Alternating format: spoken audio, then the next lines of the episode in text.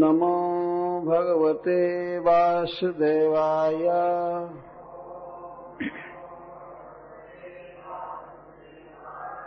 ॐ नमो भगवते वासुदेवाय।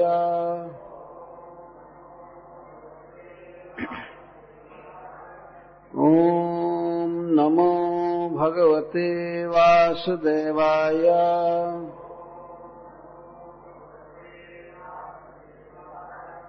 सूत जानासि भद्रम् ते। भगवान् सात्वताम् पतिः। देवक्याम् वसुदेवस्य। जातो जस्य चिकीर्षया।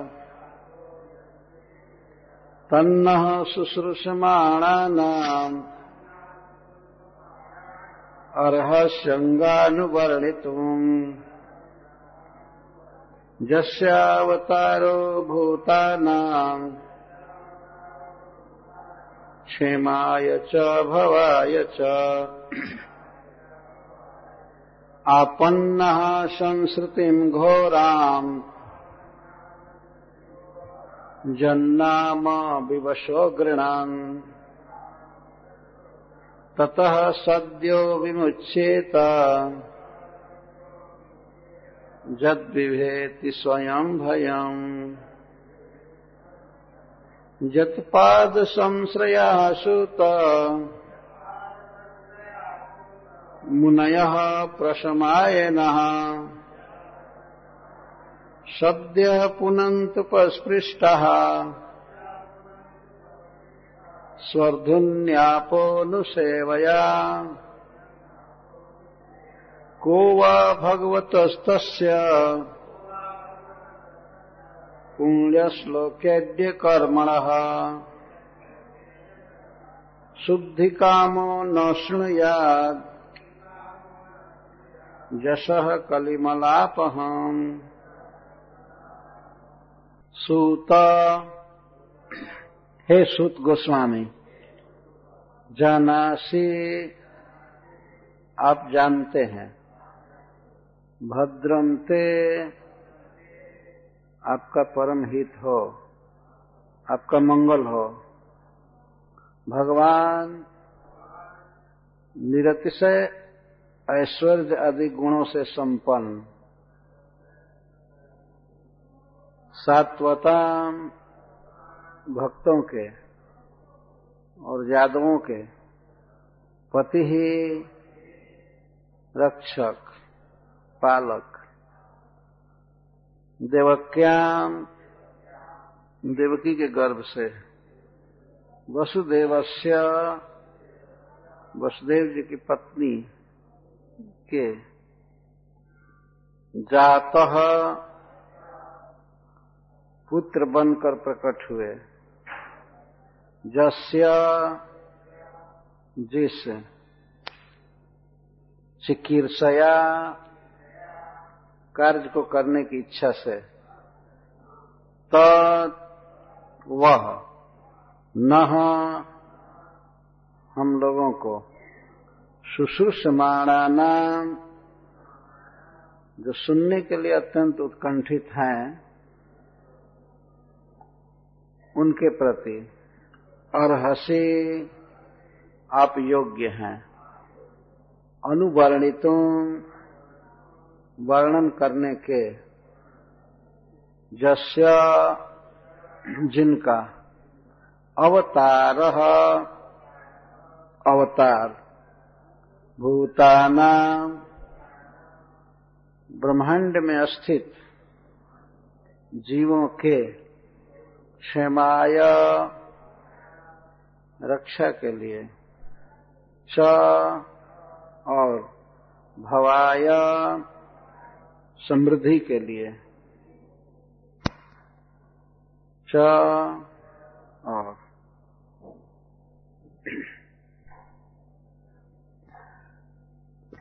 नैमिषारण्य के सौनक प्रधान ऋषियों का यह तीसरा प्रश्न है।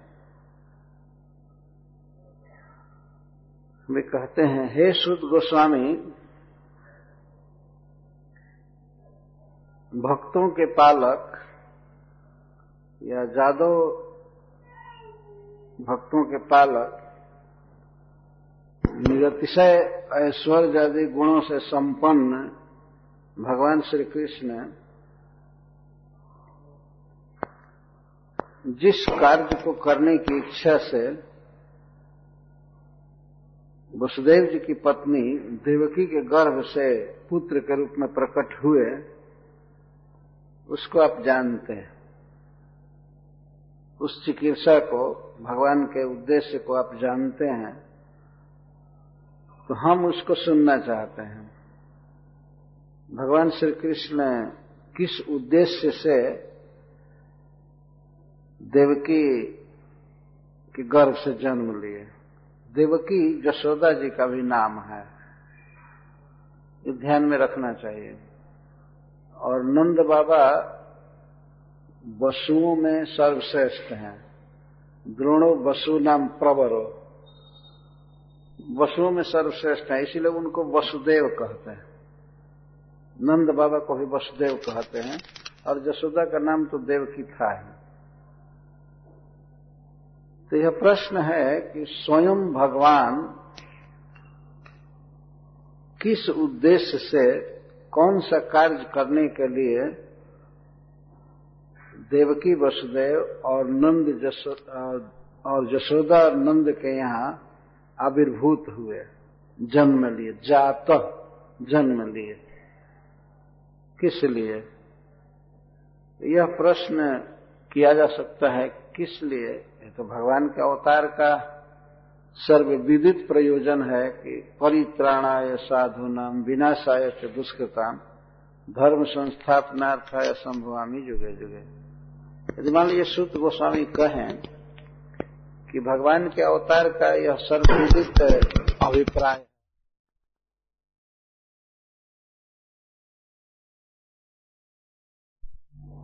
हरे कृष्ण।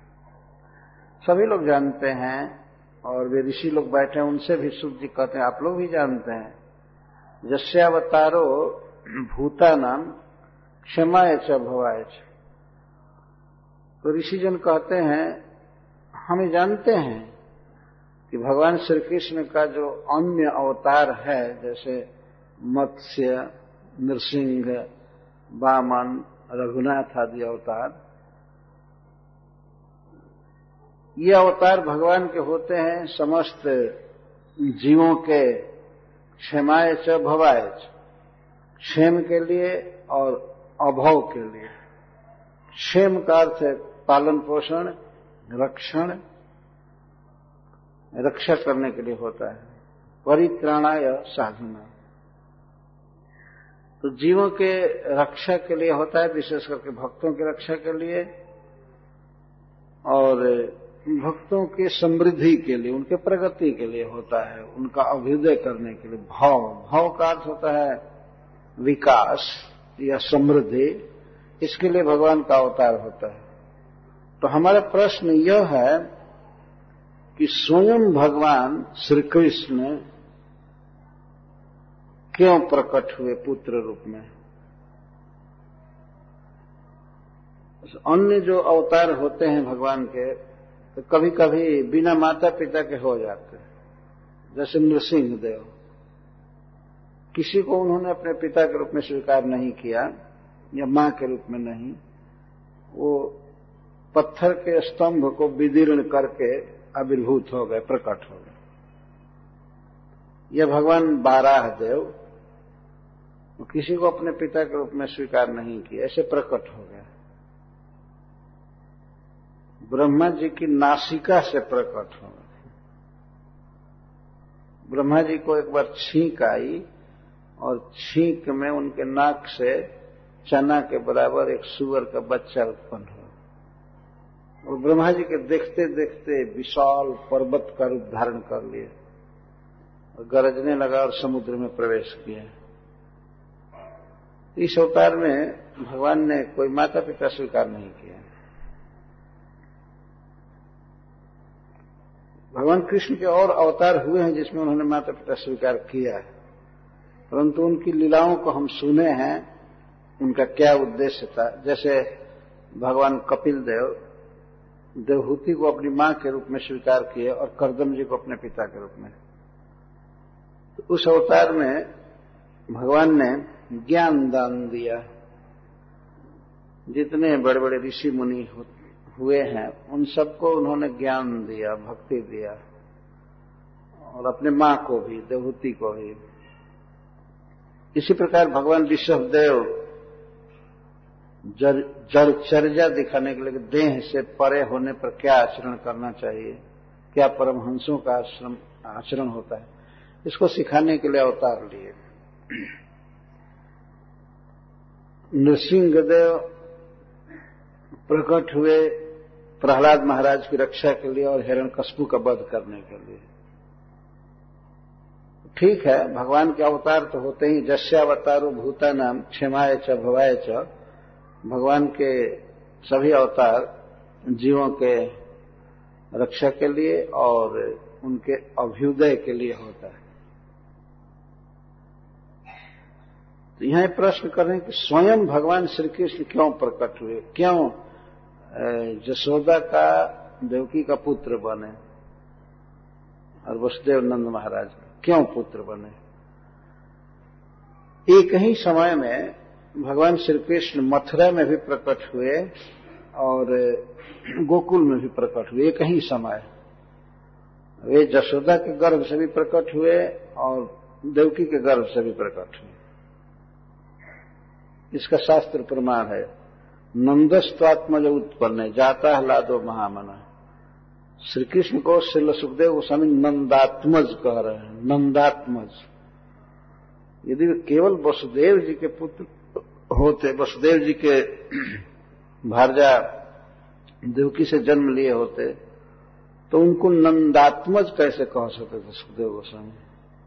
नंदस से आत्मज। आत्मा का अर्थ देह भी होता है। और आत्मा का अर्थ तो सोल, चित्त कण होता ही है। तो आत्मज का अर्थ है देह से उत्पन्न। नंद महाराज के देह से उत्पन्न। उनके तन से उत्पन्न, कोई किसी के तन से उत्पन्न होता है, उसको तमय कहते हैं। तो नंद तनुज किंग करम पतितम माम विस्मय भवाम उधव कृपया तवपाद पंकज स्थित धूली सदृशम विचिंत हे नंद महाराज के शरीर से उत्पन्न, हे प्रभु, हे श्री कृष्ण जैसे भी मैं इस संसार सागर में गिरा हूँ, मुझे आप यहाँ से उठा करके अपने चरणों की धूल बना लीजिए मतलब अपना सेवक बना लीजिए। भगवान चैतन्य महाप्रभु कहते हैं, आराध्यो भगवान ब्रजेश तनय। तो दोनों स्थान पर गोकुल में और मथुरा में भगवान प्रकट हुए। और शब्द ऐसे रखे गए हैं कि उसके द्वारा दोनों माता पिता का बोध होता है। देवकी और वसुदेव के यहाँ भगवान क्यों प्रकट हुए और यशोदा और नंद बाबा के यहाँ प्रकट क्यों? किस कारण से? बहुत महत्वपूर्ण प्रश्न है। और भगवान शब्द का अर्थ करते हुए श्री श्रीधर स्वामी लिखते हैं निरतिशय ऐश्वर्य आदि गुण संपन्न। भगवान का अर्थ है जिसमें निरतिशय ऐश्वर्य आदि गुण हो। निरतिशय का अर्थ होता है जिससे बढ़ करके कोई नहीं है, उसके समान भी नहीं है। भगवान के समान ऐश्वर्य, सुंदरता, ज्ञान, बल आदि किसी में नहीं है। फिर बढ़ करके होने की तो बात ही क्या है? न तत्समस्या भेदिक उपनिषद कहता है कि भगवान के समान तो कोई है ही नहीं किसी भी विषय में। फिर उनसे बढ़ करके कैसे हो सकता है? न तत्सम च अभ्यधिक कुतोन्य। अन्य, कृष्ण के अतिरिक्त, कोई भी ऐश्वर्य आदि गुणों में कृष्ण के समान नहीं है, कृष्ण से बढ़ करके कैसे हो सकता है? इसीलिए कृष्ण को कहा जाता है भगवान, वास्तविक अर्थ में। और कभी कभी तो पूज्य अर्थ में भगवान शब्द का प्रयोग किया जाता है। किसी आदरणीय व्यक्ति के लिए भी भगवान शब्द का प्रयोग किया जाता है। पर यह वास्तविक अर्थ में ऋषिजन कह रहे हैं तो यादवों के स्वामी, पालक या भक्तों के रक्षक और असमूर्ध, ऐश्वर्य आदि गुणों से संपन्न भगवान कौन सा उद्देश्य सिद्ध करने के लिए, कौन सा कार्य करने के लिए अवतार लिए हमको बताइए। भगवान की चिकित्सा भी बताइए और उनकी लीला भी बताइए। लीला भी कहिए। तब सुशुर से नाम हम सभी इसी बात को सुनने के इच्छुक हैं। हमारी इसमें बहुत श्रद्धा है, लालसा है और आप इसके वर्णन के योग्य हैं। आप भगवान श्री कृष्ण के लीला रस के रसिक हैं। आप धन्य है, आपका मंगल हो। वैसे भगवत कथा में अविष्ट होने से आपका तो मंगल है ही। लेकिन भद्रम ते कह करके ऋषि लोग कह रहे हैं कि भगवान श्री कृष्ण की कथा यदि हम लोगों को आप सुनाएँगे, हमारा कल्याण करेंगे तो आपका और अधिक से अधिक मंगल होगा। यह भाव तो बहुत संक्षेप में धन्यवाद दे रहे हैं। इसका भी एक रहस्य भद्रम ते ते भद्रम तव तो भद्रम अस्तु। आपका भद्र हो, आपका कल्याण हो। इतनी सुंदर कथा कहने वाले सूत गोस्वामी के लिए केवल यह स्वागत किया जा रहा है, ते भद्रम आपका मंगल हो। मंगल कामना करो। एक टीकाकार कहते हैं कि भगवान के गुणों के अतिरिक्त किसी के गुणों का वर्णन नहीं करना चाहिए। इसीलिए ऋषि लोग थोड़े में आशीर्वाद दे रहे हैं, मंगल कामना कर रहे हैं। तो एक श्लोक कोट करते हुए कहते हैं कि, साहानि तन्महत छिद्रम साहानि तन्महत छिद्रम समोहो सच विभ्रम। जन्मुहूर्तम क्षण वापी वासुदेव न चिंतित कोई व्यक्ति के जीवन का सबसे दुर्भाग्यमय समय क्या होता है? कि जिस क्षण वो भगवान श्री कृष्ण का स्मरण नहीं करता है वासुदेव का चिंतन नहीं करता है, किसी और का करता है। जन मुहूर्तम क्षणम व्यापी क्षण भर भी।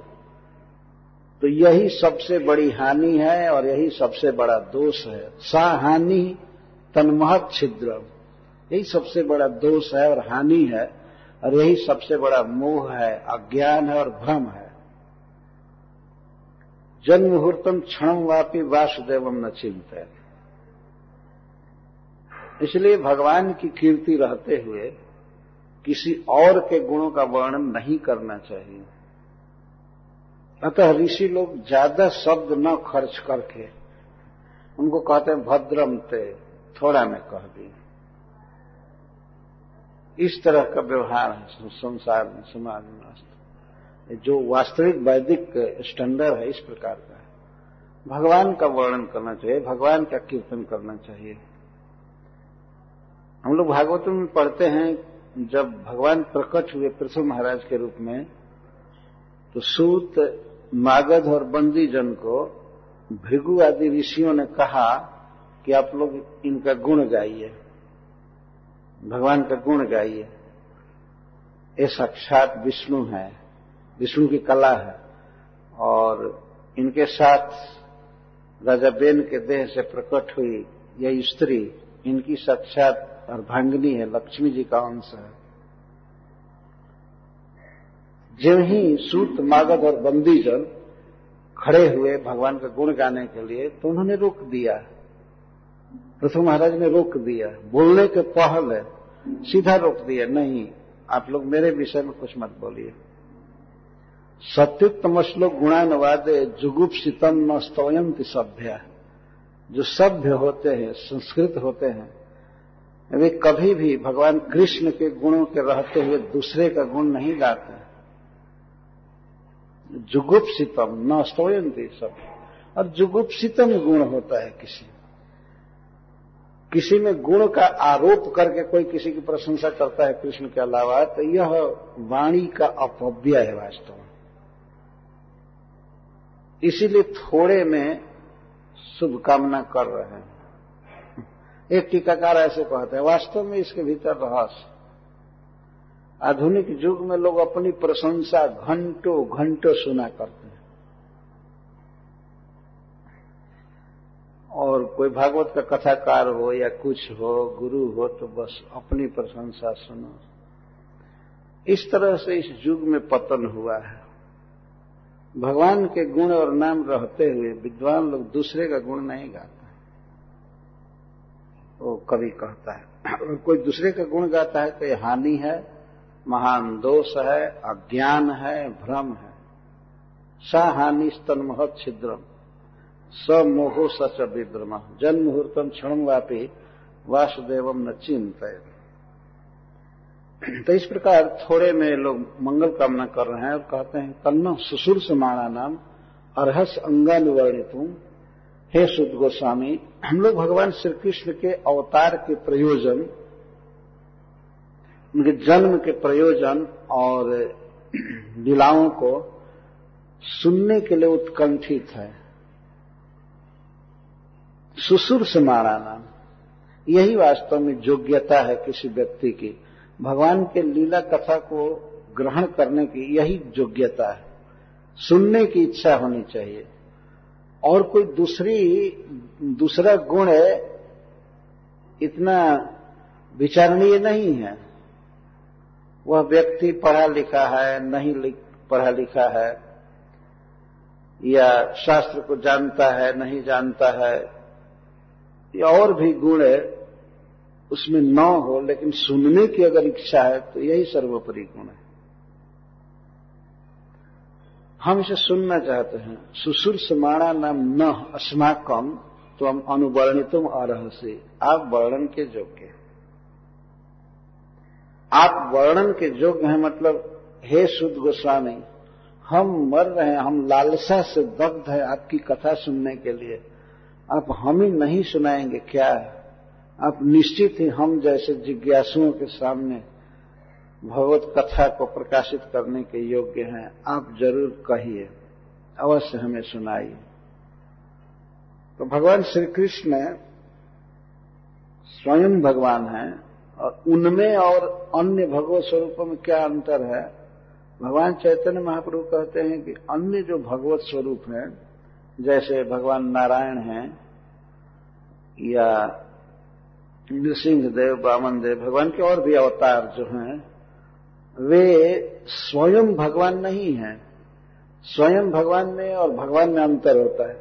स्वयं भगवान का अर्थ है कि जिनकी भगवत्ता अन्य निरपेक्ष है, किसी पर आधारित नहीं है। स्वयं सिद्ध जिसकी भगवत्ता है, उसको स्वयं भगवान कहते हैं।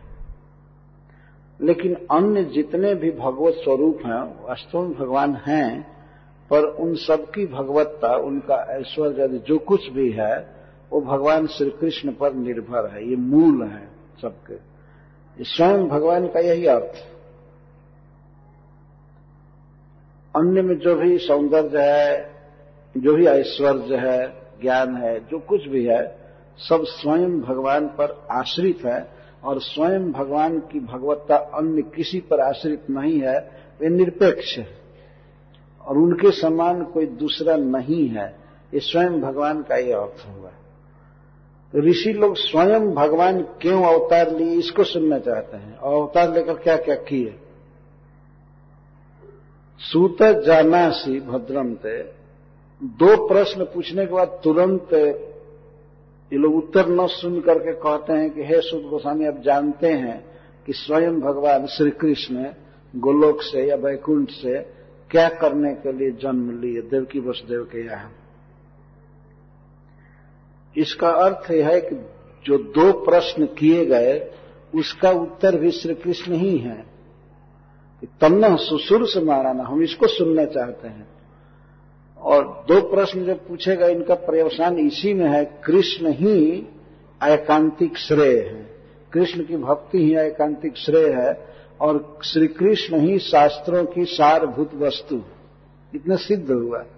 अन्यथा अकस्मत क्यों ये प्रश्न करेंगे? पहले सुन लेते, उत्तर तब दूसरा प्रश्न पूछते। वास्तव में सारे प्रश्न भगवान श्री कृष्ण पर है। सारे प्रश्न भगवान श्री कृष्ण पर है। और इन सबका उत्तर है श्रीमद् भागवतम। इसीलिए सूत गोस्वामी इन छह प्रश्नों को सुनकर भागवत कहना चालू किए। भागवत में अपने आप सबका उत्तर आ जाएगा। तो सूत जाना से भद्रम थे, इसका उत्तर दसम स्कंध में है। तो स्वयं भगवान का अर्थ पहले समझना चाहिए, तब इस प्रश्न को समझ सकते हैं। स्वयं भगवान ने श्री कृष्ण बहुत कम इस जगत में आते हैं। ब्रह्मर एक दिन से हो एक बार। इसे चैतन्य चैतन्य में कहा गया ब्रह्मा जी के एक दिन में केवल एक बार अवतार होता है स्वयं भगवान का। जैसे इस द्वापर के अंत में हुआ था। शंभु वैवस्वत मनवंतर के अट्ठाईसवें चतुर्युगी में जो द्वापर पड़ता है, इसमें भगवान का अवतार होता है। ब्रह्मा जी के एक दिन में चौदह मनु बदलते हैं। एक दिन में। और सहस्र युग, चारों युग जब एक हज़ार बार बीतते हैं चतुर्युग एक एक युग नहीं। एक सौ, इसका अर्थ है कि चार हज़ार बार सतयुग चार हज़ार बार त्रेता, चार हज़ार बार द्वापर और कल ये चार चार हज़ार वर्ष जब बीतते हैं तो ब्रह्मा जी का एक दिन होता है। एक दिन। और एक दिन में स्वयं भगवान केवल एक बार अवतार लेते हैं। चैतन्य चेतार में कहा गया है, ब्रह्मार एक दिन सेहो एक बार। अवतीर्ण हया करे प्रकट विहार। इस ब्रह्मांड में स्वयं भगवान एक बार आते हैं। और उनके अन्य अवतार तो एक एक युग में भी कई बार आते रहते हैं, भगवान के अवतार। से गुणावतार युगावतार मनवंतरावतार आदि बहुत अवतार होते रहते हैं। तो भगवान श्री कृष्ण इस तरह से बहुत कम आते हैं। क्यों आए? देवकी वसुदेव या यशोदा नंद महाराज का पुत्र क्यों बने? किस उद्देश्य से? क्या चिकित्सा थी भगवान की? चिकित्सा का अर्थ होता है प्राप्त करने की इच्छा। किस अभिलाषा से, किस उद्देश्य से वे इस प्रकार का अवतार लिए? नंद जशोदा का पुत्र बने। इसका उत्तर चैतन्य चरितामृत में दिया गया है। इसके दो कारण हैं। एक कारण तो यह है कि भगवान रसिक शेखर हैं। रसिक, वे चाहते हैं सब प्रकार के रस व चित्री का वे आस्वादन करते हैं।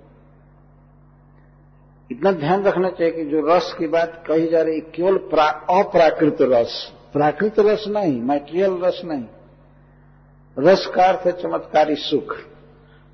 सब प्रकार के दिव्य, अनिर्वचनीय सुख का भगवान आस्वादन करना चाहते हैं, रस का आस्वादन करना चाहते हैं। रसो वही सब स्वयं रस हैं। पर भक्तों के भाव का भी बहुत आस्वादन करते हैं। तो वे रसिक शेखर हैं। सबसे बड़े रसिक है, रस का आस्वादन करते हैं। अतः रसिक शेखरत्व एक कारण है उनके अवतार लेने में। और दूसरा कारण है कृपालोत्व। भगवान बहुत करुण है।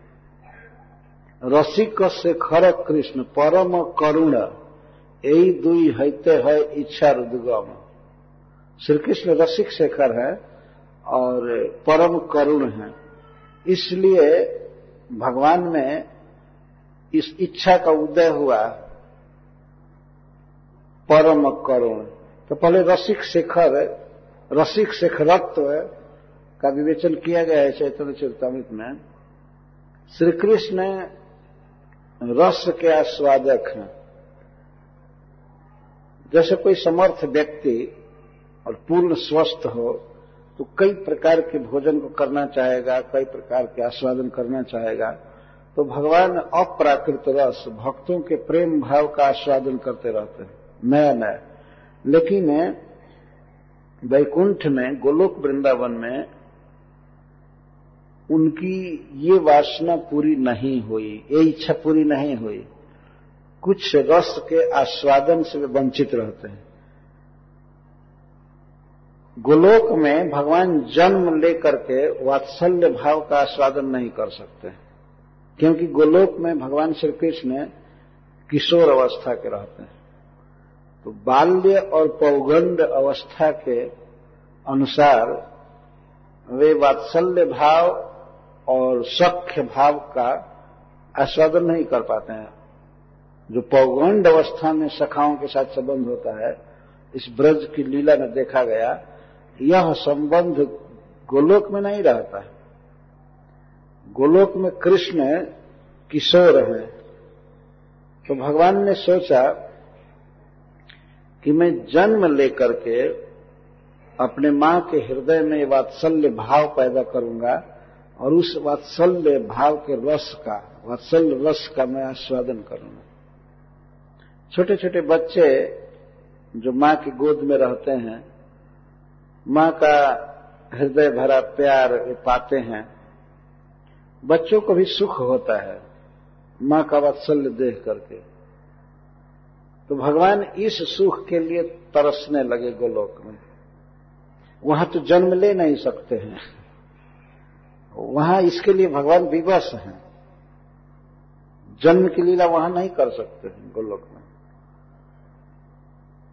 और पौगंड अवस्था में जो सखाओं के साथ उनका सख्य भाव है, इसका भी आस्वादन नहीं कर सकते हैं। इसके लिए भगवान जन्म की लीला किए। अच्छा जन्म भी वे किससे लेंगे? जो उनके नित्य माता पिता हैं, उनसे ही जन्म ले सकते हैं। क्योंकि शिलजीव गोस्वामी जी कहते हैं कि भगवान हमेशा स्वस्वरूप शक्तिक सहाय है। स्वस्वरूप शक्तिक सहाय का अर्थ ये है कि भगवान का जो डीलिंग है, व्यवहार है, अपनी अंतरंगा शक्ति के साथ, उनके स्वरूप भूत शक्तियाँ जो हैं, जैसे उनके माता पिता हैं नित्य उन्हीं से वे जन्म ले सकते हैं, दूसरे से नहीं। जो नित्य माता पिता हैं, और उनके अतिरिक्त दूसरे से भी जन्म नहीं ले सकते। जैसे सूर्य है, सूर्य दूसरे के आँच से, ताप से या प्रकाश से प्रकाशित नहीं होता है। उसका वो अपना ही प्रकाश है, अपने प्रकाश से आलोकित तो भगवान की स्वरूप शक्ति गोलोक वृंदावन में वैकुंठ में रहती है। उस शक्ति परिकरों के रूप में और सब रूप में रहती है। गोपिकाओं के रूप में, माँ जशोदा के रूप में, नंद बाबा के रूप में, सखाओं के रूप में भिन्न भिन्न प्रकार के परिकर हैं। तो भगवान जब भी लीला करते हैं अंतरंग तो अपने ही परिकरों के साथ करते हैं। परंतु व्यवस्था ये है कि वहाँ पर वे जन्म की लीला नहीं कर सकते, और उनके बिना वे इस प्राकृतिक जगत में जन्म भी नहीं ले सकते। इसीलिए अपने परिकरों को जो भगवान के नित्य माता पिता हैं, उनको भगवान यथार्थ काल में जन्म देते हैं इस प्राकृतिक जगत में। तो नंद बाबा का जन्म पहले हुआ, माता जसोदा पहले प्रकट हुई, वसुदेव जी, देवकी जी, ये सब पहले प्रकट हुए। और प्रकट हुए, इनका विवाह भी देखा गया, भागवत में वर्णन है, और इसके बाद श्री भगवान इनके पुत्र बनते हैं। वात्सल्य भाव वहाँ भी है, परंतु उतना विकसित नहीं है। जब तक कोई बच्चा जन्म लाल ले किसी माँ के गर्भ से तो उसका वात्सल्य भाव स्वाभाविक नहीं हो पाता। है तो कभी कभी देखा जाता है कोई एडॉप्ट करता है किसी पुत्र को, ग्रहण करता है, लेकिन जिस माँ ने जन्म दिया है, जन्म देने वाली माँ के हृदय में जो वात्सल्य भाव होगा अपने पुत्र के लिए, वो ऐसा नहीं हो सकता है। इस जगत में भी देखा गया। तो अपने नित्य परिकरों को भगवान यहाँ जन्म देते हैं माता पिता को, और इसके बाद जन्म लेकर के वात्सल्य रस का उपभोग करते हैं। माँ जशोदा के हृदय में जो प्रेम है, स्नेह है अपने बच्चे के लिए, भगवान उसकी याद करते हैं हमेशा। चैतन्य महाप्रभु कहते हैं कि भगवान श्री कृष्ण के शब्दों में कि माता मोरे पुत्र भावे, करे न ताड़न अतिहीन ज्ञाने करे, लालन न पालन। मेरी माँ जसोदा, भगवान श्री कृष्ण कहते हैं, मेरी माँ जसोदा मुझे अतिहीन ज्ञानवान जान करके इसको देश काल का ज्ञान नहीं है, ये मिट्टी खा लेता है, सर्प को पकड़ने चलता है, अग्नि को पकड़ने चलता है, इसको कुछ भी ज्ञान नहीं है। अतिहीन ज्ञान करे लालन और पालन। मेरा लालन करती है, मेरा पालन करती है। और कभी कभी वो मारने की भी धमकी देती है। मुझे उखल में बांधती है। क्यों? मुझे अच्छा आदमी बनाने के लिए। चोर न हो, बदमाश न हो, इसके लिए हमको डांटती है, हमको डपटती है, उखल में बांधती है। मारा, माता मोरे पुत्र भावे, करे न बंधन, अतिहीन ज्ञाने करे लालन पालन अतिहीन ज्ञान बच्चा है, कुछ नहीं जानता है। मेरा लालन करती है, मेरा पालन करती है। बताइए, एक तरफ़ एक भाव है ओम जय जगदीश हरे। हे जगत के ईश्वर, हे जगन्नाथ जी, आपकी जय हो। हम पर कृपा कीजिए, हमारा दुख मिटाइए। और कहते हुए जो कोई ध्यावे शरण में आवे, उसका संकट दूर करे। और सुख संपत्ति घर आवे, कष्ट मिटे तन का। दुनिया का सारा सुख हमारे घर में आ जाए। यही भगवान से प्रार्थना है, यही प्रेम है। ये प्रेम थोड़े है भगवान के प्रति। केवल मांगो मांगो, भिख मांगा बन करके। वो तो दानी तो है ही। सबका दुख मिटाते हैं, इसमें संदेह नहीं है।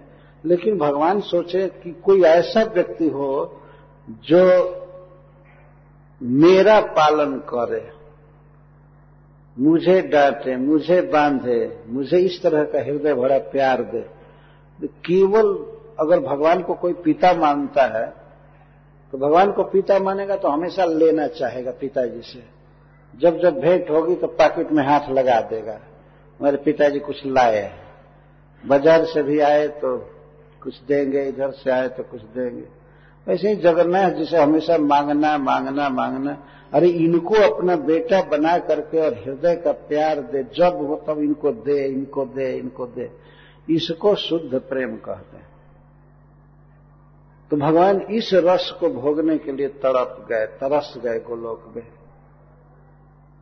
सब तो ऐश्वर्य भाव से भावित हैं।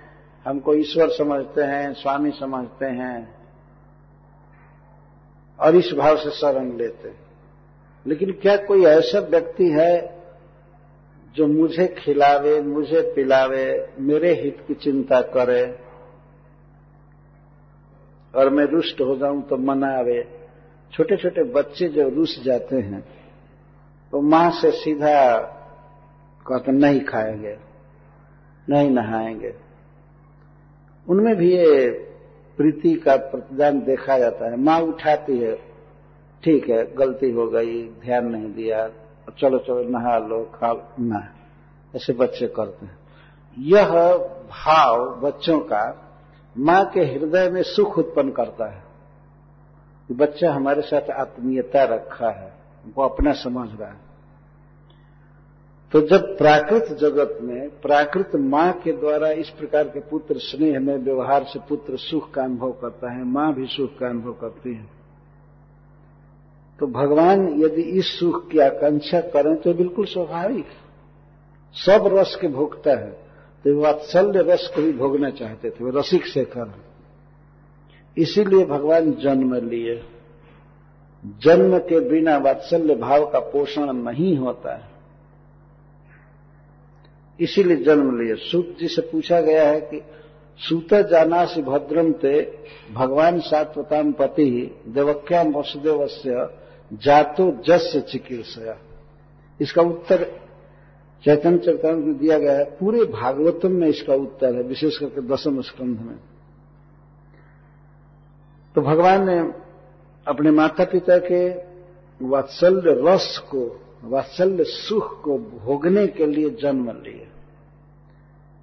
जब जन्म लिए तो उसके बाद बाल्य अवस्था शिशु अवस्था और पौगंड अवस्था आएगी। लेकिन अगर जन्म नहीं लेंगे तो कैसे शिशु अवस्था और पौगंड अवस्था आएगी? एक से पाँच वर्ष की अवस्था को कुमार अवस्था कहते हैं शैशव और पाँच से दस वर्ष की अवस्था को पौगंड कहते हैं। तो पौगंड अवस्था का सुख भोगा सखाओं ने और सखाओं के प्रेम व्यवहार को, उनके भाव को, सख्य रस को भगवान भोगे। इसके लिए अवतार लिए, जन्म लिए। सखा शुद्ध, सख्य करे स्कंधे आरोहण। तुम्ही कौन बड़ लोग, तुम्ही शाम छोटे छोटे बच्चे खेलते रहते हैं। तो अपने नित्य सखाओं के साथ भगवान पौगंड अवस्था में होकर कर उनको भी जन्म दे करके सेम उम्र का हो करके उनके साथ सख्य रस का आस्वादन करते और दूसरा रसिक शिखरत्व तो है भगवान का कि गोलोक वृंदावन में, गोलोक में भगवान की प्रियाएँ स्वकीय भाव विशिष्ट हैं। दो प्रकार का कांता रस है। स्त्री के साथ संबंध दो प्रकार का होता है। संस्कृत साहित्य में इसको स्वकीय भाव और परकीय भाव कहते हैं। स्वकीय भाव उनमें होता है जो किसी पुरुष के द्वारा विवाहिता होती है। समाज में वेद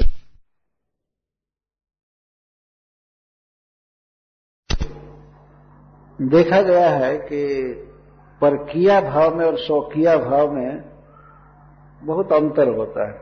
स्वकीय पत्नी अपने पति के साथ दिन रात रहती है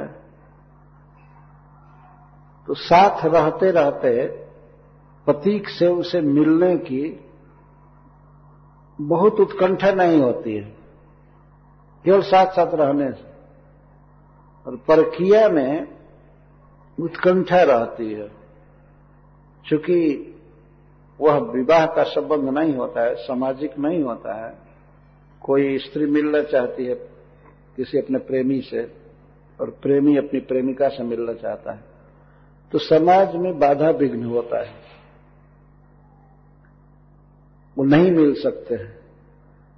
नहीं मिल पाते हैं, इसलिए मिलने की लालसा और बढ़ती है, और बढ़ती है। तो अप्राकृत जगत में भगवान ने विचार किया कि अपनी ही स्वकीय प्रियाओं को, वहाँ स्वकीय प्रक्रिया का भेद नहीं शब्द नहीं लगा सकते हैं, लेकिन अपनी ही नित्य प्रियाओं को भगवान ने अपनी योग माया से ऐसा किया कि उन्हें इस प्राकृतिक जगत में जन्म दिया और स्वयं दूसरी जगह प्रकट हुए और भगवान की स्वरूप शक्ति ने दोनों को भुला दिया।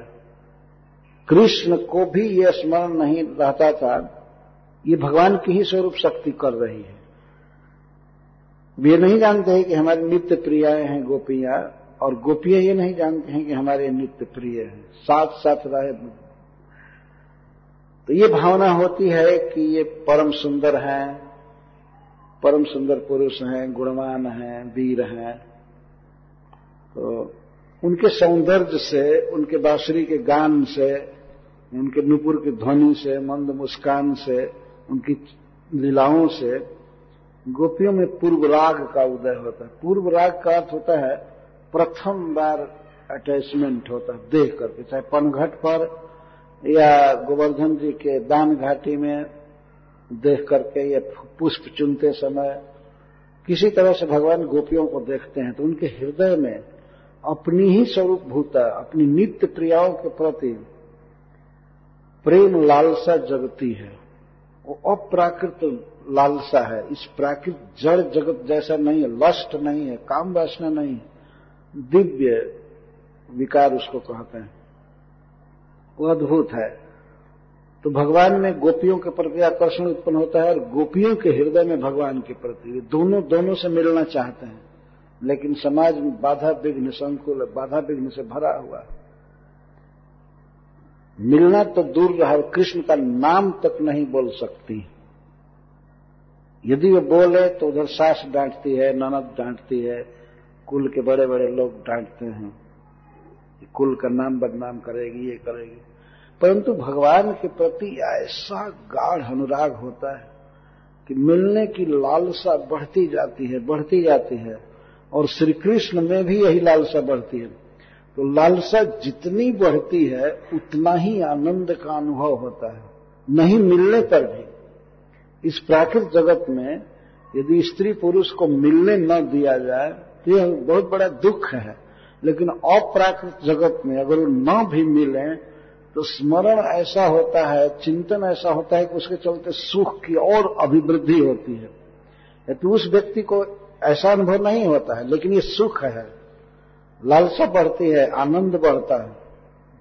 तो भगवान श्री कृष्ण इसी आनंद की प्राप्ति के लिए और प्रेम वृद्धि के लिए परकिया रस का आस्वादन करना चाहते परकिया भाव के रस का आस्वादन करना चाहते हैं गोलोक में परकिया भाव का आस्वादन नहीं कर सकते, क्योंकि स्वकीय लीला भी नित्य लीला है भगवान की। वो अपनी नित्य प्रिया है, वो नित्य लीला है। नित्य लीला में परकियापन की लीला वो कैसे कर सकते हैं? यह असंभव है गोलोक में। इसीलिए भगवान इस प्राकृत जगत में आए, यहाँ पर किया भाव की लीला करने के लिए। सूत गोस्वामी से जो प्रश्न किया गया, सूत जानास भद्रम ते भगवान सात्वतान पति देवक्यम वसुदेव से जातो जस चिकित्सया। तो यही कारण है। गोलोक में भगवान ये लीला नहीं कर सकते हैं, इस रस का आस्वादन उनको संभव नहीं है, इसलिए सर्व, सर्वोत्कृष्ट इस रस का आस्वादन करने के लिए प्राकृत जगत में आए यहाँ पर। पर इतनी बात है कि गोपियों के बिना, अपनी नित्य प्रियाओं के बिना वे स्वकीय पर किया रस का आस्वादन कर ही नहीं सकते। तो उन्हीं प्रिया इस जगत में अवतीर्ण हुई और इस तरह से पूर्व राग हुआ। पूर्व राग के बाद प्रेम बढ़ता गया बढ़ता गया इसके बाद रास बिहार आदि लीलाएँ हुई।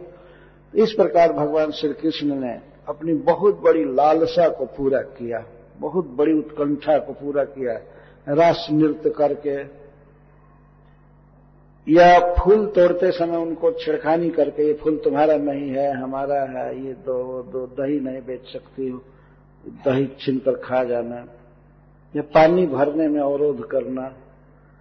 ये सब प्रेम की लीलाएँ थी। गोपियों में और श्री कृष्ण में नित्य उत्कंठा बनी रहती थी मिलने के लिए। इसका आस्वादन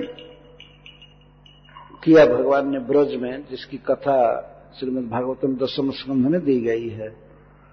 तो बहुत रहस्य की बात है। भगवान ने सोचा, ये चैतन्य चैतन्य में लिखा गया है कि यही सब शुद्ध भक्त लैया करिमु अवतार।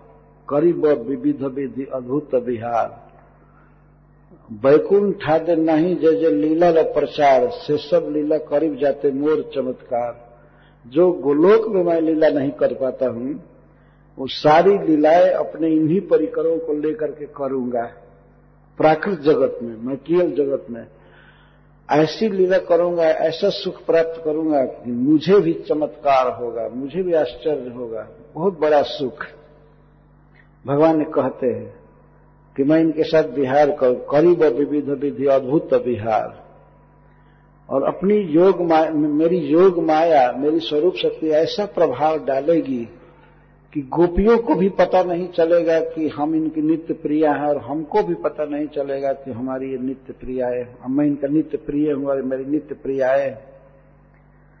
दोनों के रूप गुण से दोनों का मन लुब्ध होगा। कृष्ण के रूप और गुण से गोपियों का, गोपियों के रूप और गुण से भगवान का मन लुब्ध होगा। दोनों का मन लुब्ध होगा, दोनों में उत्कंठा की वृद्धि होगी, लेकिन कभी मिलन होगा, कभी नहीं होगा।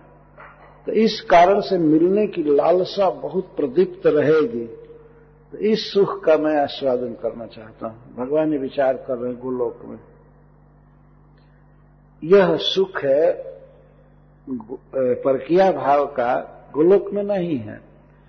ध्यान रखना चाहिए कि कोई श्री कृष्ण की परकिया नहीं है। परकिया भाव भर है जो जोग माया ने उत्पन्न किया है। वही भगवान की शक्ति, स्वरूप शक्ति। परकिया भाव है, कोई कृष्ण की परकिया नहीं है। भाव परकिया होने में और परकिया होने में बहुत अंतर है। भाई जी श्री हनुमान प्रसाद पोदार कहते हैं कि परकिया होने में और परकिया भाव में बहुत अंतर है। देखने में कोई एक जैसी चीज़ लगे ये नहीं समझ लेना चाहिए कि दोनों एक समान है। जैसे इस जगत का जो परकिया भाव है परकियापना वो, वो अप्राकृत जगत का जो परकिया भाव है दोनों में बहुत अंतर है। जैसे कहते हैं आसमान और ज़मीन का अंतर ये तो बहुत ज़्यादा अंतर नहीं हुआ। ये बहुत अधिक अंतर है परकिया होने में, इस जगत के और परकिया भाव में, गोलोक के वैकुंठ के अपराकृत जगत के। तो उदाहरण देते हैं कि जैसे मिश्री है और फिटिकरी। फिटिकरी भी देखने में मिश्री जैसे लगती है। लेकिन मान लीजिए कोई मेहमान आवे आपके घर और मिश्री के बदले उसको फिटिकरी दे दीजिए पानी पीने के लिए। तो क्या करेगा? तो आय आय करके थूकेगा ना। देखने में दोनों एक लग रहा है। इस जगत का जो परकिया भाव है, नरक का द्वार है। सबसे कंडम, सबसे पापी चीज़ है वो। लेकिन अपराकृत जगत का जो परकिया भाव है वह सबसे श्रेष्ठ है। इसलिए चैतन्य महाप्रभु ने उसकी भूरी भूरी प्रशंसा की है। रम्या काजित उपासना ब्रजगधु वर्गेण या कल्पिता। जो ब्रज बधुओं ने भगवान से प्रेम किया है, वो सबसे रमणीय है, सबसे श्रेष्ठ है। उद्धव जी गोपियों के चरण की वंदना करते हैं, ब्रह्मा जी चरण की वंदना करते हैं। उद्धव जी तो यहाँ तक कहते हैं, वंदे नंद ब्रजस्त्री नाम पाद रेणु भीक्षण स, जासम हरि कथोद्गीतम पुनात भुवन नंद बाबा के ब्रज में रहने वाली स्त्रियों के चरण रज की मैं वंदना करता हूँ। जिनके मुख से गाया हुआ कृष्ण का प्रेम गीत आज भी जगत के सभी जीवों को पावन कर रहा है। जो भी गोपियों का गीत सुनता है तो श्री कृष्ण से शुद्ध प्रेम करता है। उसकी भुक्ति मुक्ति की वासना सदा के लिए मिट जाती है। तो इसको कहते हैं पुनाति भुवन त्रयम तीनों जगत में जितने भी जीव हैं, जिनमें किसी भी प्रकार की वासना है गोपियों के मुख से गाया हुआ प्रेम गीत सुन करके उनकी वासना मिट जाती है, पवित्र हो जाती है। बहुत पवित्र भाव है। भगवान श्री चैतन्य महाप्रभु इस बात को कहते हैं। तो भगवान श्री कृष्ण इस परकिया भाव के रस का आस्वादन करने के लिए देवकी वसुदेव के यहाँ जन्म लिए जशोदा और नंद के यहाँ जन्म लिए। और गोपियों का भी जत्र तत्र जन्म हुआ, किसी का बरसाने में, किसी का चिकसौली में, किसी का कहीं, किसी का कहीं। आप सुने हैं, सभी सखियों का आसपास जन्म हुआ। थोड़े ही दूर दूर में सबका आविर्भाव हुआ। जिससे कृष्ण को देख सके, गोचारण करके लौटते समय, या पानी भरते समय, या फूल चुनते समय, वे श्री कृष्ण को देख सके। श्री कृष्ण गोचारण करते थे उस क्षेत्र में देख करके इस तरह से प्रेम भाव का उदय हुआ, मिलने में बाधा होती थी और ये बाधा ही और अधिक मिलनोत्कंठा पैदा करती थी। और जितनी मिलन, मिलनोत्कंठा होती थी, मिलने के बाद उतना ही सुख होता था, आनंद होता था। इस आनंद को, इस सुख को पाने के लिए भगवान अवतार लिए, स्वयं भगवान आए इस जगत में। इसी रहस्य को खुलवाने के लिए यह प्रश्न किया गया है। जैसे अवतार भूतानम क्षिमाय च भवाय च। अगर ये कोई कहे कि भगवान श्री कृष्ण आए भक्तों की रक्षा के लिए या असुर संहार के लिए, पृथ्वी का भार दूर करने के लिए नहीं। ये सब तो नृसिंह देव भगवान मत्स्य या बामन भगवान, कलकी भगवान, बुद्ध भगवान, ये सब कर ही देते स्वयं भगवान आए इसके पीछे उनका स्वाभिमुख अभिप्राय ये था वो स्वयं रस के लोलुक बन करके आए। यह है श्री कृष्ण का रसिक शिखरत उनमें स्वयं रस की वासना है, सुख की वासना है। अतः वात्सल्य रस, सख्य रस और माधुर्य रस। मधुर भाव पर किया रस, भाव के, रस के आस्वादन की कामना से वे आए। उन्होंने पूरा किया अपनी इच्छा को। और दूसरा कारण है श्री कृष्ण के इस जगत में आने का, उनका परम करुणत्व करुण है। श्री कृष्ण परम ईश्वर हैं तो ईश्वर में करुणा, कृपा एक बहुत बड़ा गुण है। भगवान ने सोचा कि मैं इस प्रकार गोलोक में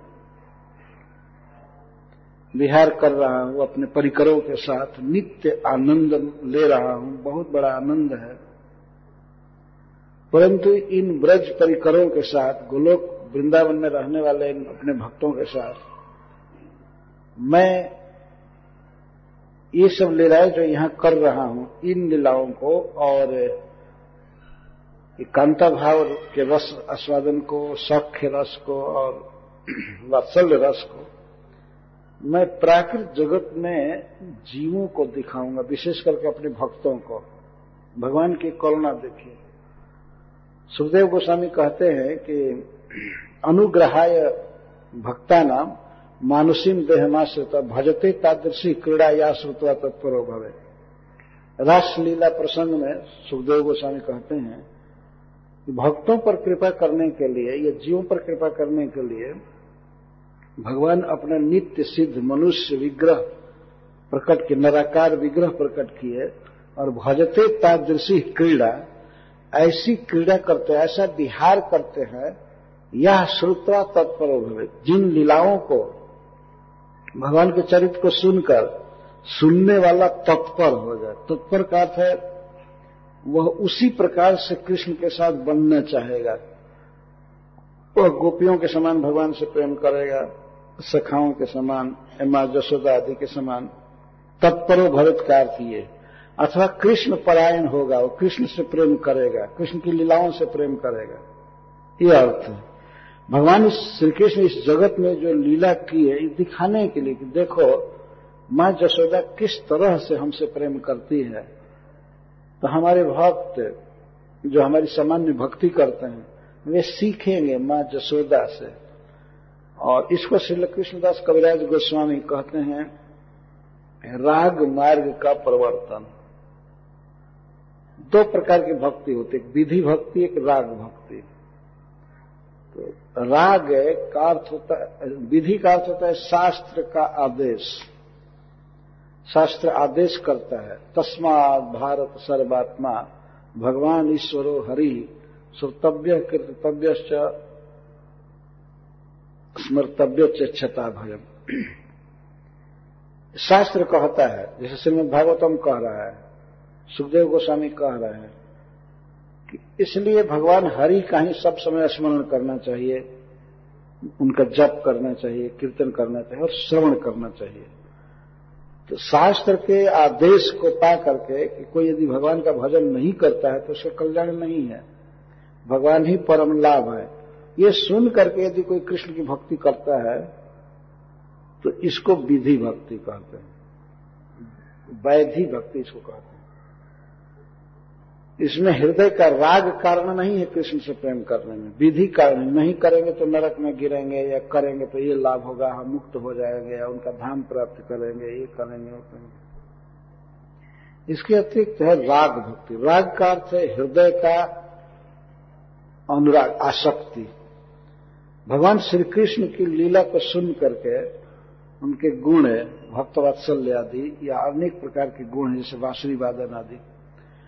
और उनका रूप गुण रूप लीला, चरित्र आदि को सुन करके जो उनके चरणों में लोभ उत्पन्न हो जाता है, राग होता है ब्रजवासियों के राग के अनुसार, उनके भाव का अनुगमन करता है कि मैं भी सखाओं जैसा होकर कृष्ण की सेवा करूँ सखाओं का दास बनूं।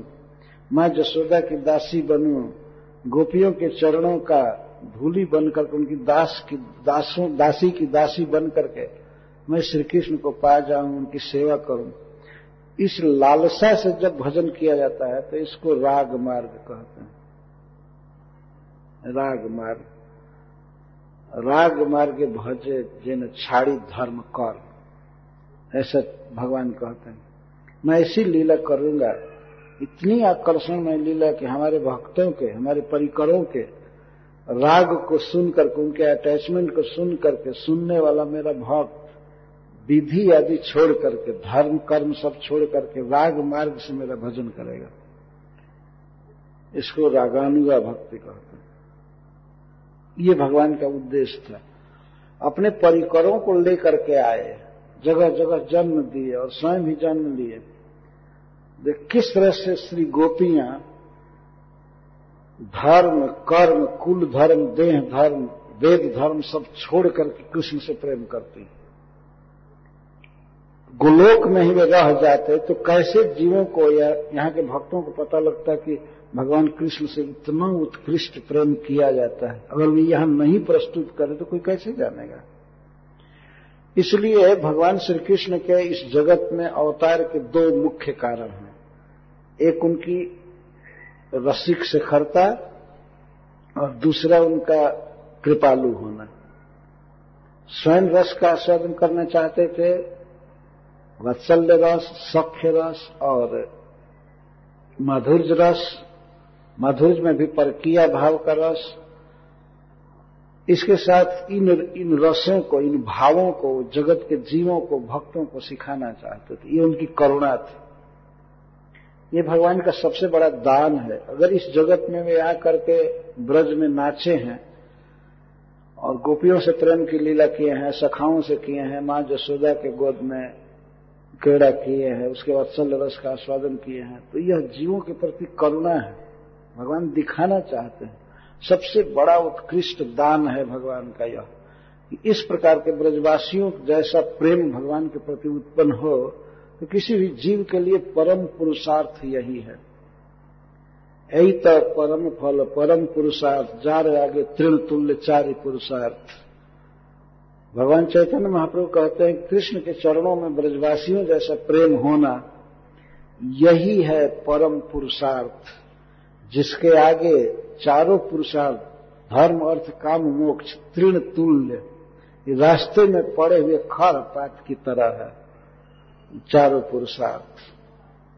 यह परमानंदमय है, यह भगवान को भी सुखी करता है, यह प्रेम। और जिसके हृदय में है, उस तो सुखी होता ही है। तो श्री कृष्ण इस प्रेम के आलंबन है, और जीव भी आलंबन है, भक्त भी आलंबन है। जैसे कोई लता बढ़ती है तो लता के रोपण के लिए ज़मीन चाहिए। उसको थाल आया, आल बल कहते हैं संस्कृत में। आल बल, जहाँ वो लता टिकी रहती है। इसको आश्रय आलंबन कहते हैं। और लता बढ़ करके, किसी वृक्ष में लिपट करके आगे बढ़ती है तो उसको विषयालंबन कहते हैं। प्रेम के विषय कौन है? श्री कृष्ण श्री कृष्ण से प्रेम किया जाता है। और आश्रय आलंबन होता है भक्त का हृदय। भक्त आश्रय आलंबन होता है। तो भगवान तो उस प्रेम फल को खाते हैं, वो तो सुखी होते ही हैं। लेकिन जिसके हृदय में प्रेम है, वो भगवान से भी ज़्यादा सुख का अनुभव करता है। चेतन में कहा गया। जिसके हृदय में कृष्ण के प्रति प्रेम है, वो कृष्ण से अधिक आनंद प्राप्त करता है। इसी सुख को लेने के लिए भगवान स्वयं श्री कृष्ण आश्रय आलंबन बने चैतन्य महाप्रभु के रूप में। भगवान श्री कृष्ण सोचते हैं कि मैं तो भगवान रहते रहते बहुत घाटा में चल रहा। हमसे अधिक तो हमारा भक्त आनंद ले रहा। है कृष्ण मेरे प्रिय है, सखा है, प्रियतम है, स्वामी है। या कृष्ण मेरा पुत्र है। इन भावों में जो भक्त को सुख मिलता है, उस सुख का तो मुझे थोड़ा भी आस्वादन नहीं। तो भगवान इसीलिए भक्त बन गए। आश्रय आलंबन बने इस सुख को लेने के लिए। ब्रजवासियों के प्रेम सुख को पाने के लिए भगवान आश्रय आलंबन बने। तो भक्तों को बहुत सुख होता है। यह सुख पा सके इस जगत के जीव, और विशेष करके भगवान के भक्त, इसके लिए उन्होंने ब्रज की लीला इस जगत में प्रकट किया किया। यदि वास्तव में ब्रज की लीलाओं को संभाल करके अगर कहने वाला व्यक्ति हो तो सुन करके तुरंत प्रेम छल छला जाता है भगवान के प्रति। ये देखा गया है। ये महद अनुभव है, बड़े लोगों का अनुभव है। इसके लिए परम करुण होने के कारण करुणावश भगवान इस लीला को यहाँ प्रकट किए, इस जगत में प्रकट किए। सुत गोस्वामी से पूछा गया तृतीय प्रश्न इस बात को सूचित करता है। लोग क्या क्या लीला किए इसके लिए वो पूछ रहे तन्न सुशील सुमाणा नाम, अरहस अंगानुवाणी तुम जस्यावतारो भूता नाम क्षमाय भवाय हे सुत गोस्वामी हम लोग इसी को सुनना चाहते हैं। भगवान जिस उद्देश्य से इस जगत में आए और जो उन्होंने लीला किया, अपनी इच्छा को पूरा किया, परमानंद घन भगवान भी आनंद लिए जिन लीलाओं को वो हम सुनना चाहते हैं। भगवान ने बहुत लीला किया ब्रज में, मथुरा में। मथुरा तो ब्रज में ही माना जाता है। मथुरा मथुरा के परिकर ब्रज के परिकर नहीं माने जाते हैं, लेकिन मथुरा लीला का मतलब होता है ब्रज लीला। तो मथुरा में, द्वारका में, कुरुक्षेत्र में, इधर उधर भगवान ने लीला किया। और जगह की लीला तो वे जगत के हित के लिए किए, लेकिन ब्रज की लीला जगत के हित के लिए और अपने भी गरज से किए, अपने सुख के लिए किए। इतनी मधुर लीला है। इसको हम सुनना चाहते हैं। जब श्रोता अपनी श्रवण लालसा को व्यक्त करता है, तब भगवत लीला को कहने वाले का उत्साह बढ़ता है। तो सुत गोस्वामी इन प्रश्नों से बहुत अनुप्राणित हुए हैं। बहुत उन्हें आनंद आया है। और धारावाहिक रूप से श्रीमद भागवतम सुनाना प्रारंभ किया। प्रश्न इतने सुंदर हैं डायरेक्ट भगवान कृष्ण पर है। इसीलिए सूत जी प्रश्न का उत्तर देते हुए कहते हैं।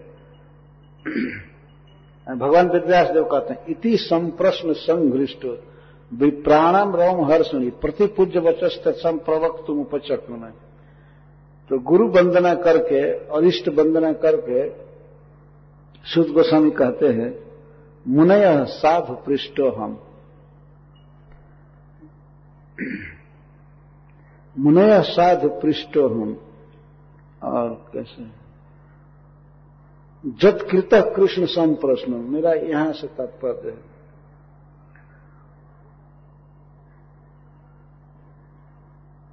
भवद्भिर लोक मंगलम मुनय साधु पृष्ठ हम, भवद्भिर लोक मंगलम जतकृत कृष्ण सम प्रश्नो जनात्मा सम प्रसिद्ध स्पष्ट कह रहे कि जतकृत कृष्ण सम प्रश्न कृष्ण सम प्रश्न का अर्थ है कृष्ण के संबंध में आप लोगों ने सम्यक प्रश्न किया है। या आपका प्रश्न साक्षात कृष्ण है, यह भी इसका अर्थ है। आपके प्रश्न में और कृष्ण में भेद नहीं है। कृष्ण ही प्रश्न बन करके आए हैं, अतः उत्तर कृष्ण होंगे इसका। कृष्ण के विषय में आप लोगों ने बहुत अच्छा पूछा, और इसी से लोक मंगल होगा। जनता का हित इसी से होगा। मनुष्यों का हित करने के लिए अनेक उपाय हैं, लेकिन सबसे बड़ा उपाय है भगवान श्री कृष्ण के विषय में पूछना और बोलना और सुनना। लोक हितम भगवत भी। मुनय साधु पृष्ठ पृष्ठ हम भगवत भी लोक मंगलम लोक मंगलम का तो लोग मंगलम। इस संसार में देखा गया है कि जगत के हित के लिए, मंगल के लिए अनेक क्रियाएँ की जाती है। अनेक संघ हैं ऑर्गेनाइजेशंस हैं, बहुत संस्थाएँ हैं, बहुत जुगाड़ है। मनुष्य मिल करके मंगल करना चाहता है। ये काम करो, ये काम करो, इससे जगत का मंगल होगा। हम लोगों से कभी कभी लोग कहते हैं, तुम लोग समाज के लिए क्या कर रहे हो? ये कथा समाज के लिए ही हो रही है ना? इस समाज के लिए कथा हो रही है भगवत कथा से, कृष्ण कथा से ही संसार का मंगल हो सकता है। और कोई उपाय नहीं है। सुखदेव गोस्वामी तो साफ़ कहते हैं, भगवान उत्तम श्लोक के गुण कथा के बिना अन्य कोई उपाय नहीं है जगत को शांति देने के लिए। कोई उपाय नहीं। और भव सिंधु तरने के लिए। नान्य प्लव। अन्य कोई प्लव है ही नहीं, अन्य कोई उपाय नहीं है, यही एकमात्र उपाय है। अशेष संकल समम विधत्ते गुणानुवाद सुनो मुरारे। मुरारी के गुणों का कथन सुनना, यह मनुष्य के अशेष संक्लेश का समन कर देता है, समस्त दुख को मिटा देता है। यही है लोक मंगल और अज्ञान बस लोग समझते हैं हम मंगल कर रहे हैं, हम मंगल कर रहे हैं, हम मंगल कर रहे हैं। लेकिन वास्तविक मंगल तो जो लोग कथा कहते हैं, वे कर रहे हैं। सच्चा मंगल जीव का, सच्चा हित। भगवान कृष्ण के बारे में बोलना, कहना, सुनना, यह इसी से संसार का मंगल हो सकता है। नैमिषारण्य में भगवान की कथा सुनने के लिए उत्सुक। ऋषियों के प्रश्न को सुनकर सूर्य जी कहते हैं कि भगवद्भी लोक मंगल जटकृत कृष्ण सम प्रश्न जनात्मा सुप्रसिद्ध। भगवान के कथा के श्रवण कीर्तन से ही जीव का मन सुखी होगा, अपने स्वरूप में होगा, शांत होगा। यही सबसे बड़ा उपाय है विश्व का मंगल करने के लिए। भागवत प्रमाण है। बहुत भी लोक मंगल विश्व में जितने भी जीव हैं, सबका मंगल इसी से होगा। एक बार श्रील प्रभुपा जी से पूछा गया कि प्रभुपा जी, संसार में इतना क्राइम बढ़ रहा है, इसका उपचार क्या है? कैसे क्राइम रुकेगा?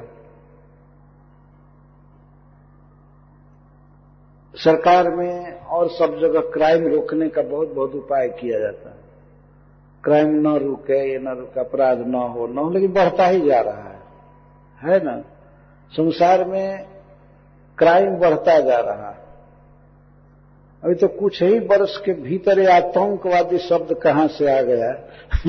ये सब नया नया, जैसे नई नई घास उत्पन्न होती है इस संसार में देखा गया। जैसे बेसर में बेहाया, ये बिलायती बबुल केवल कांटे होते हैं फल फूल नहीं लगता है कुछ और इस प्रकार के अनेक घास, पता नहीं विदेशी लोग क्या क्या भेज दिए, यहाँ अनवांटेड प्लांट सब जम रहे तो इसी तरह से पॉपुलेशन में भी, मनुष्यों में भी अनवांटेड ये आतंकवादी और ये, वो ये दुष्ट, चोर, बदमाश दूसरे का धन लूटने वाले, दूसरे की स्त्री के प्रति निगाह बुरी रखने वाले जुआरी शराब ये सब भर रहे इतना। उनकी बुद्धि शुद्ध नहीं हो रही है।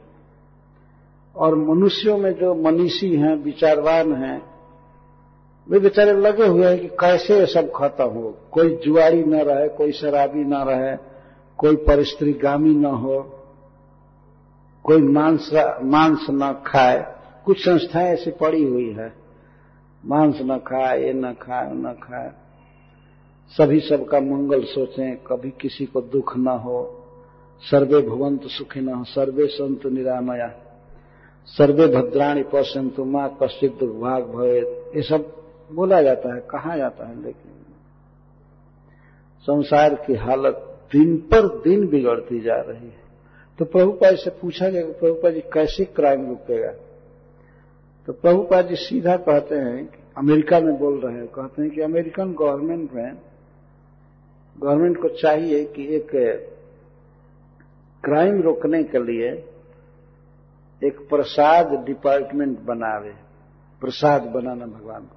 ही उस मात्रा में प्रसाद बने, भोग बने, भगवान को अर्पित हो और वो प्रसाद लोगों को बांटा जाए और हरिनाम कीर्तन डिपार्ट सरकार में होना चाहिए जो चारों तरफ़ कीर्तन की व्यवस्था करे।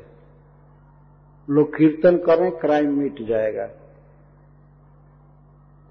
ये सरकार को चाहिए कि एक कीर्तन डिपार्टमेंट हो और एक कीर्तन मंत्री बने।